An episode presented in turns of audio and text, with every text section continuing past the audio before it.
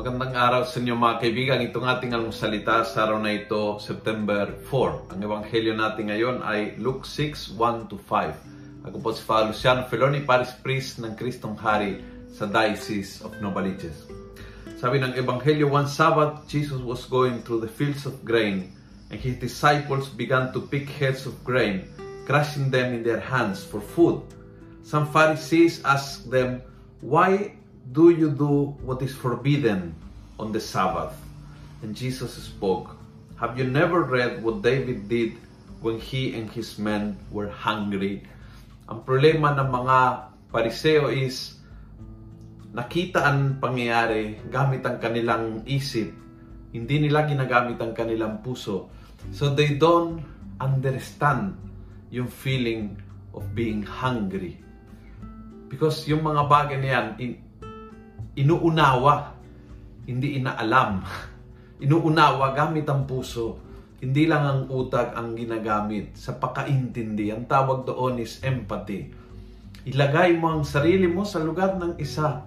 Kaya sabi ni Jesus, no, nung nangyari kay David ito, nung gutom, kung hindi mo naiintindihan ang ginagawa nila, ay dahil hindi mo naiintindihan ang feeling na gutom na gutom ka.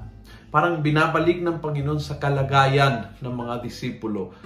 Kapag ikaw ay tumayo sa kanilang kalagayan, sakalang mauunawaan kung bakit ginagawa ang ginagawa nila. And I think this is a very good piece of advice. Minsan yung kausap mo mataray, but do you understand why? Do you understand with the heart na ang daming dinadaanan niyang problema sa buhay? Yung taong ito, tahimik, akala mo dead malang, akala mo walang paki. Yung palang tao niyan, malalim ang dinadaan ng problema sa kanilang pamilya. If you don't understand with the heart, ang tawag doon is empathy. If you don't use your empathy, nilalagyan mo sa kalagayan ng paghihirap ng kapwa-tao mo, you will never understand.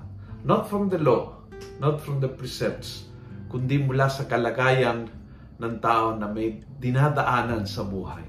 Sana ngayong panahon na ito na lahat po tayo ay may dinadaanan, unawain din natin ang ugali ng isa't isa. Unawain po natin ang mga kahinaan, pagkukulang, at mga desisyon ng bawat isa na tayo ay sa isang mahirap na kalagayan. Gamitin po ang pangunawa, hindi yung panghusga. Nagustuhan mo ang video ito, pass it on. Punuin natin ng good news ang social media. Gawin natin viral araw-araw ang salita ng Diyos. God bless.